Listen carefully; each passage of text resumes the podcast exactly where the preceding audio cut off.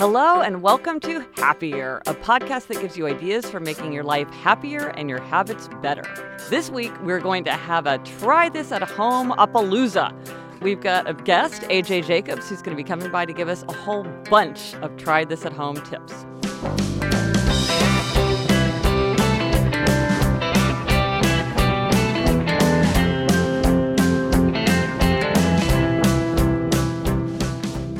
I'm Gretchen Rubin, a writer who studies happiness, good habits, and human nature. I'm in New York City, and with me is my sister, Elizabeth Craft. I've tried to push happiness and good habits on a lot of people, and Elizabeth has been the most game. That's me, Elizabeth Craft, a TV writer and producer living in LA, and I'm happy most of the time to be Gretchen's number one happiness guinea pig. Gretch, before we talk to AJ, uh, I have an update about our try this at home tip of joining or starting a group. That was in episode 21.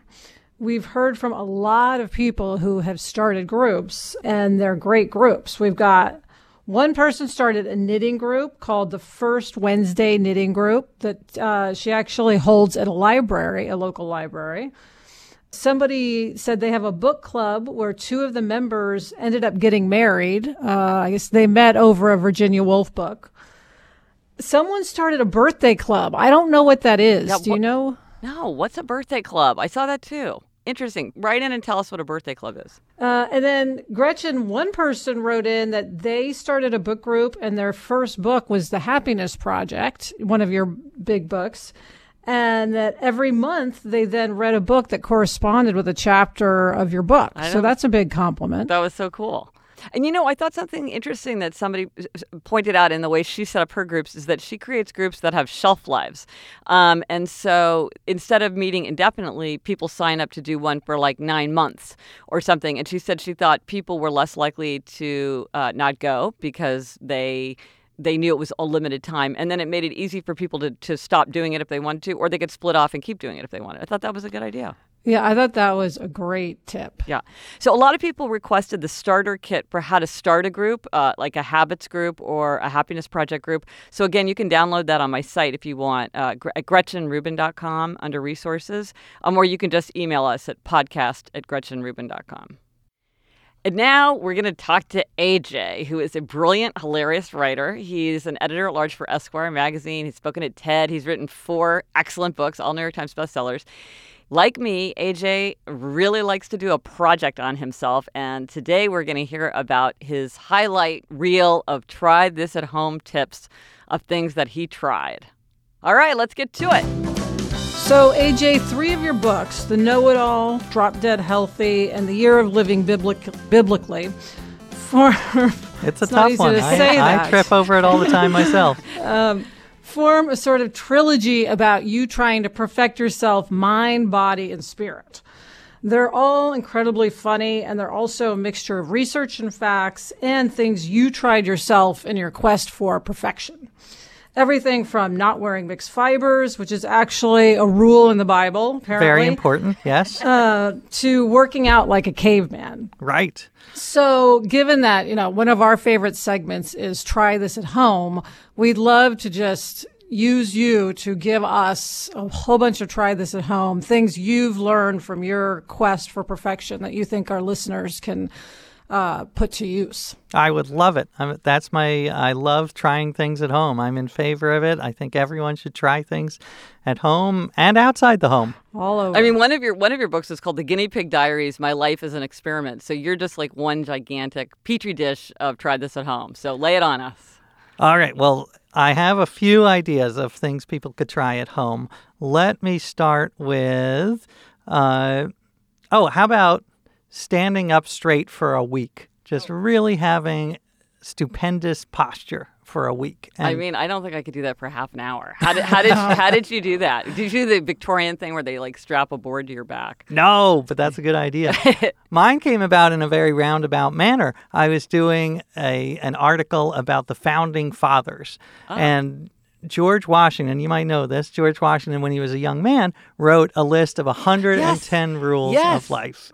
Some of them are, are wonderful and wise, like uh, don't gloat when you're Yes. victorious or or respect your elders. Some are very unexpected. The number two rule, by the way, on George Washington's list, number two is do not adjust your private parts in public. Which is I mean it's a solid rule. I have no Yeah. problem with that rule. It just seemed a little bit odd that that was number two. But is, isn't there something in there about spitting too? Like yeah, no spitting. And some of them are very much about the body because George Washington was known for having the best posture of his day. It was Oh. almost a parody of good posture, like the chest way out and the shoulders Oh. way back.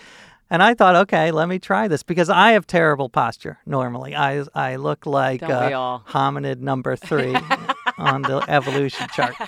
yeah, it's a problem. But uh, I thought, okay, let me try this. And so I did. I stuck my chest out and shoulders back and made a conscious decision to do it.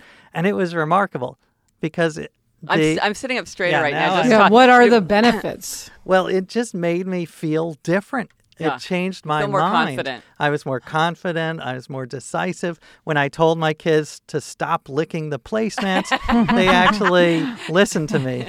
Uh, and and it was fascinating. And it turns out, as you might know, George Washington was 250 years ahead of his time because there is science now to show that when you change your posture, it does change your mood and mind. Great TED talk by this woman, Oh, Amy yeah, Cuddy yeah. uh, of Harvard Business School, and it actually raises, it changes your brain chemistry. It raises your te- testosterone level and lowers your cortisol level. So it's uh, it's really a remarkable, tiny little life hack, as they say, but it makes a huge difference. But so, how would you suggest that people like this is one of these things where multiple times during the day you have to remember to do it. Like the challenge is almost remembering to do it. So, did what what kind of strategies did you use to just remind yourself to sit up straight? Well, I actually there is an app or a gadget, and it, it will send you a little vibrating buzz to remind you to stand up straight. I actually didn't find that all that useful. Yeah. I I more just had to. Uh, Maybe tie it to things that are in your life. Yeah. Uh, you talk about this Little in your habits, books. yeah. Yeah. So uh, when you're brushing your teeth, uh, remind yourself whenever you're eating, whenever you get up from your chair. Uh, but it's it's remarkable what a little thing like that can make a difference. Well, if our mother's listening, she'll she'll be nodding her head because she's always telling Elizabeth and me to, s- to stand to sit up straight, Yeah. right? And AJ, I want to know if you still stand up straight, or was it just the one week? I must confess there is some slumping going on. So if you see me on the street, please bust me. I would love to be busted. Give you as a you know, yeah. I mean, public humiliation is a great incentive, as you know. You talk about this on the show. So please, I'm I'm pledging now. I will do it. And if you see me, make fun of me for not standing up straight. Okay, okay. I'm sitting up straight. Henry's sitting up straight. AJ's sitting up straight. Elizabeth, are you sitting up straight? I'm sitting up straight. Okay. So I swear. this okay. Give us another one. Give it. That's a good one. All right, this one is I found this incredibly useful in my life, which is to carve out 15 minutes a day to brainstorm, to come up with ideas that are really practical, like uh, for your job, or it could just be spitballing about anything. It could be you take a, a topic like snowmen and you think, okay, what could I do with that? Ah. I could do snow women. I could do instead of a pipe, I could have him uh, using a, an e-cigarette. Yeah. And and the idea is that it's like an exercise for your brain. It's like squats Ah. for your brain. And that when you are in a situation where you need to be creative, ah. then it is going to be helpful. So when you have a flat tire, then you'll be able to come up with more solutions. And I find it important because we are so distracted, of course, Yeah. with our Netflix and our iPhone. and so this is And our app that's reminding us to sit up straight. Yeah. exactly. Uh, so the idea is to really just make an appointment with your creativity. Sometimes ideas come to me in the shower Yeah. or when I'm walking, but sometimes I really have to make a concerted effort to say, okay, for these 15 minutes, I'm going to come up with ideas. And I find it incredibly important because ideas nowadays are more important than ever in the Yeah. information economy. And uh, it's all about generating your own ideas. So do you do you sort of give yourself an assignment then? Like, will you often say like, "Well, I need to." That's right. Half the yeah. time, it's a very specific assignment. What's my next book? Yeah. And I've come up with a, many, uh, if not most of my articles that way. You know, I was thinking, all right, here, uh, 10 years ago, outsourcing was just starting. Yes. So I came up with like 10 ideas, and nine of them are terrible. That's the thing 99% of your ideas are going to be terrible. But one of the ideas kind of stuck with me, which was what if I outsourced my life? what if I hired a team of people in Bangalore to do everything for me? So they did. They answered my phone for me. They answered my emails. They argued with my Oh my wife. God. It was uh, it was a great it was a great couple of months, and that came about because I I took time out of my day and I specifically carved out that time. So, AJ, do you always brainstorm by yourself or do you do it with other people as well? Well, that's a great question. I do think there's room for both. I'm actually I am a fan of group brainstorming to get things started and then you can go and do some brainstorming by yourself. But I I do think that collaboration and bouncing ideas off each other is is very helpful. And if you read these books on creativity and the history of creativity, a lot of the great ideas came about uh, in these European coffee houses in the Enlightenment, and that was uh, so. Yeah, Starbucks uh, is it's got a it's got a great precedent. Elizabeth, can you imagine yourself doing that with Sarah? Your, uh, Sarah is Elizabeth's writing partner. Can you imagine the two of you sitting down and kind of doing open-ended brainstorming like that? Yeah, it's interesting because we'll do that just about, say, a TV show idea, but I think we should implement doing it about things that aren't related to TV. I mean, because I love that, like the snowman thing you said. I love the idea of just sort of exercising our brains so that when we need to think of something specific, we we can. So she'll be here uh, at work in a couple of hours, and I'll suggest that. I want to hear about yeah what snowmen you came up with. I am I'm waiting for the big breakthrough in Yeah. snowman And- technology. yeah. Yeah, and It's coming hard in California. Yeah. Noom is the habit changing solution that helps users learn to develop a new relationship with food through personalized courses. Based in psychology, Noom teaches you why you do the things you do and empowers you with the tools you need to break bad habits and replace them with better ones. Because everyone's different, Noom adjusts to your lifestyle. They teach you the psychology behind the decisions you make and then help you keep track of everything from workouts and steps to analyze your diet and recommending healthy recipes. Noom also connects you with a personally assigned goal specialist and a community of other Noomers, so you have all the support you need to empower your change. Gretch, you know, I love Noom. I love all the tools it has, especially the step tracker and the weight tracker. I rely on those every day. Yep, you don't have to change it all in one day. Small steps make big progress. Sign up for your trial today at noom.com slash happier. That's N-O-O-M dot com slash happier. What do you have to lose? Visit noom.com slash happier to start your trial today. Okay, what's another one? These are great. Another one is the idea of radical honesty. Oh, I remember this. This one was I. Um, there's a movement called radical honesty, and it was started by a psychologist in Virginia who believes that we should never lie. But he goes further than that. He says whatever's on your brain should come out of your mouth. No filter. Wow. Wow. So this was the worst, literally the worst month of my life. you did it for a whole month. I did it for a month. Oh, And wow. it was just Wow. dreadful. I'll give you one example. We were in a, a restaurant, my wife and I, with our kids, and she, my wife, ran into these friends of hers from college that she hadn't seen, and they said, "Oh, we should all get together and have a plate." Uh-huh. I had to say what was on my brain, which was, "You seem like nice people, but I just, I have no interest in seeing you again." Because I barely have time for my real friend, you know? and that was horrible. Did they say any? What did they say? They looked shocked. uh, they, I felt terrible. My wife was furious. I mean, we never did see them again, so it was effective in that sense. But it, I don't recommend that. So I actually don't recommend radical honesty as an experiment, but I do recommend what I call sustainable radical honesty or or positive radical honesty because it's not just being brutally uh, mean. It's also when you appreciate someone saying it and really being out there with the positivity as well.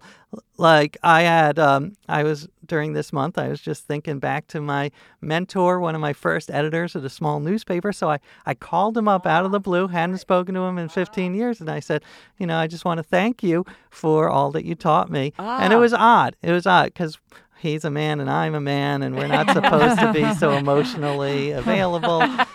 But uh, I think he appreciated. I certainly felt one much better that I had expressed this. So that's what I recommend: being really radically positively honest, and when someone does something nice for you, really just saying how it makes you feel, calling up people you haven't talked to in five Right. years, Right. and thanking them. It's a lot about gratitude, which you talk Right, about in your books. So it's having a filter, but like only certain, th- very specific things make it through the filter. That's true. Yes, less of a filter, and and also the idea of not lying was very, um, that was very liberating because I couldn't believe how much energy I spent remembering my lies.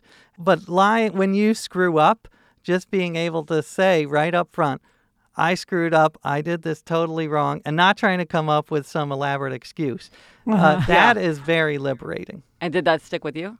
That does stick with me. I'm sure. Yeah, I screw up all the time, and uh, and now You're more frank with it. I'm. And so, do you think it improved your marriage? Your your uh, in the long run, your new your new honesty. I think in the long run, yes. During the experiment, absolutely not. It was, you know, it's the classic conundrum. Your wife Yeah. says, "Do I look fat in this dress?" Yes, that was the first thing that popped in yeah. my mind. But wasn't there also something like she or some member of her family gave you a gift certificate and they're like, "Oh, do you enjoy your gift certificate?" And you were like, "No, actually, it feels like you're giving me an assi- an errand assignment." Or, That's so. I can't believe you remember oh, because that. that's That- exactly how I feel about gift certificates. When I read that, I was like, "Oh my gosh, I feel such a sense of relief." Yeah, this is terrible. And this was this was before. Uh, this is like ten years ago, so this was before Amazon and all that. So you actually had to go Yes, to the store to the store. and pick it out. It was exhausting. Yeah, I don't want a gift certificate. You're putting it on me. Yeah. you do the work. Right. But I remember, I think, I think that was like another thing where like it did not fly well. No, And she was. That was my stepmom, or, or Oh. my no, my wife's uh, stepmom, and yeah, she was taken aback. But again, effective. I never got another another gift certificate as a present. Okay, how what these are so great. Come on, another one, another one. Uh, this one is is one from my book about health. This is my personal favorite, I have to say. Drop Dead Healthy is fascinating and full of cool well, ideas to try Well, you were uh, or a, an advisor on it. You were uh, you were a big part of it. This one is uh, it's just a simple trick, which is eat out of the fridge, not out of the pantry.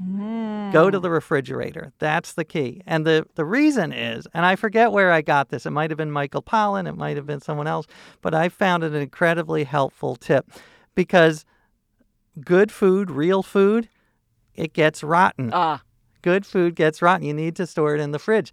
The stuff in the pantry is Yeah. highly processed. It's going to be around until the rapture. like the and uh, so if you want to eat healthy, it's just a simple way instead of trying to remember all of these rules. Just go to the fridge, eat an apple, eat whatever's in the fridge. Try to stay away from the pantry because that's where the evil lies. Yeah, I find after like 7 p.m., I only eat out of the pantry. And it is the death zone. It's like it, it it's the worst thing in the world. And my pantry happens to be right next to the sofa where I watch TV. Oh, that is a problem. That's tough. And you and late night really is Yeah. because I think you've talked about this as well that our we only have a certain amount of willpower and by the night it's just gone and that is the danger. and we can't let you go without talking about your treadmill desk because the best one of the best gifts I've ever given in my life was when I gave Elizabeth her treadmill desk. But before I'd made such a bold move and I did ask her permission, but before I suggested it, I wanted to test one out because I wasn't I mean, I'd heard all this stuff, I'd read what you'd written about the treadmill desk, but I really wanted to see it for myself. And you very nicely allowed me to come over to your apartment one day and try out your treadmill love desk. that. And so, what do you have to say about the treadmill desk? And then we can hear about Elizabeth. Well, like Elizabeth, I'm a huge fan. And I got a treadmill maybe five years ago. I actually did it during my book about health. Yeah. I was going to That's where I run on about it, I yeah. started to run on it, but I live in an apartment building. So there were all these complaints from the people below oh. about From the pounding. Oh yeah, the pound. They said that their paintings were going up and oh down, Oh, so I couldn't run on it. I thought, all right, let me try to walk, and I had I had read some of these studies that walking while writing uh, is good for your health, uh, and sitting is the new smoking. Yes. There's that whole Right. phrase. So I thought, okay, let me try this, and I loved it, and I still do it to this day. And I don't do it fast. I walk very slowly. How slowly? What do you? wa- what are you Oh, I'm like at one and a half miles an hour. Sometimes I'll go up to three. I try to vary it, but usually very slowly. And I think Elizabeth has talked about this. It, the weird thing is, you would think you would get tired. It actually gives you energy. It boosts your energy. The- more than sitting. more than sitting. When I'm sitting at a desk uh, typing, I just have the urge to take a nap on my keyboard. but uh, if I'm on the treadmill desk, I can't do that. If I fall asleep, I'm going to get hurt. I'm going to break my collarbone. Yeah, and and what I love about it is that at the end of the day, if you've walked three or five, you know, especially if it's like five or six miles, you feel like you've accomplished this whole other thing besides working. It's like it kind of doubles your day. That that's right. If I have not written anything good, Right. at least I've walked ten thousand Right, steps. It's right. sometimes the best thing in my day. Uh, and and the, uh, the I know that it's not practical for everyone to Right. have a treadmill desk, but I think there are ways you can incorporate getting up every 20 minutes Right. from your desk. Or this one I love is holding walking meetings instead of Oh, right. having a meeting in a conference room or at a restaurant. Go for a walk in the park. Uh, I find that uh, very helpful. I've seen research that if you have standing meetings where instead of sitting, people have to stand, they're like demonstrably shorter, and they get just as much done. But like people just don't like to stand around. Yeah, that's if you good. can't if you can't take ten people for a Maybe walk. they should take that further and just make it incredibly uncomfortable. like crank Yeah. it up to Yeah. 150 degrees, Yes. Have something really unpleasant smelling, and just get the people out of there as fast as possible. Yeah, well, and part of it is so much of my job is getting criticism, and I have, you know, often have these phone calls where I get notes, and it's like we don't like this, we don't like that, we don't like the other thing. And if you're walking to, you know, like two miles an hour while you're getting these notes, it just it keeps me much more even, and I find that I don't get nearly as, you know, the, defensive about getting notes when I'm walking. So, um, and the executives, even though they can hear the treadmill, no one has complained about it. So um, everyone's yeah, it's a it's also a good conversation piece. By the way. Right. It's like everyone wants to talk about it. Everyone wants to try it. Everyone thinks it's crazy that you know to write while you're walking, but then you know they see it working, and then of course everybody wants one. And there's a great book uh, called Spark by John Ratey, Ah. who's a Harvard psychology professor. And he talks about the importance of exercise for your brain. Ah, right, sure, And uh, yeah. uh, we all know it, but he really brings it home uh, about and walking raises your serotonin level, which make give, helps you with attention and uh, and not getting angry, like Elizabeth said. So I recommend that book. It, it will change because I always thought, okay, you know, if you if you when I was growing up, it's like there's the dumb jocks and then there's the the smart nerds, and the nerds don't move. Uh, but sadly, it's more like the smart jocks. Um, well, so before we let you return to your treadmill desk and everything you're supposed to be getting done today, um, talk, talk about what you're working on now. This great project you have that you're building out. Well, just briefly, I got an email two years ago from a man, and he said, "You don't know me, but I'm your twelfth cousin." Ah, yeah, And and I thought, okay, he's going to ask me to wire ten thousand dollars to Nigeria. yeah, yeah, yeah. But it turns out he's one of these people, uh, researchers, scientists, who are building the biggest family tree ever. Yeah. And it's not a tree, it's like an Amazonian forest. Literally, it's up to 240 million Oh people, all on the same family tree, all related. I'm on it. Barack Obama's on it. Uh, Lady Gaga's on it. You're on it. So I love this idea of one big family.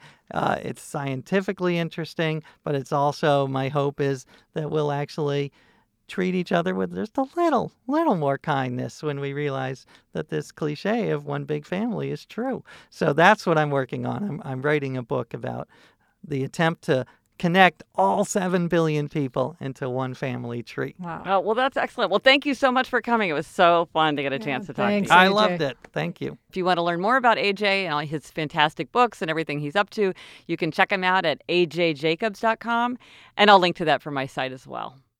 Time for demerits and gold stars. I'm up first for demerits. Um, and Elizabeth, I really want to hear what you think about my demerit. Um, I'm intrigued. it- this is a judgment call, parent judgment call.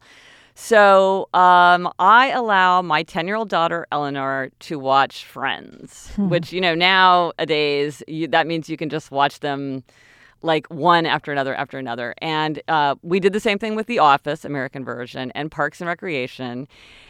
But the thing I ha- I don't worry about letting her watch too much because we actually control how much she watches. But I I worry about the appropriateness. Ah.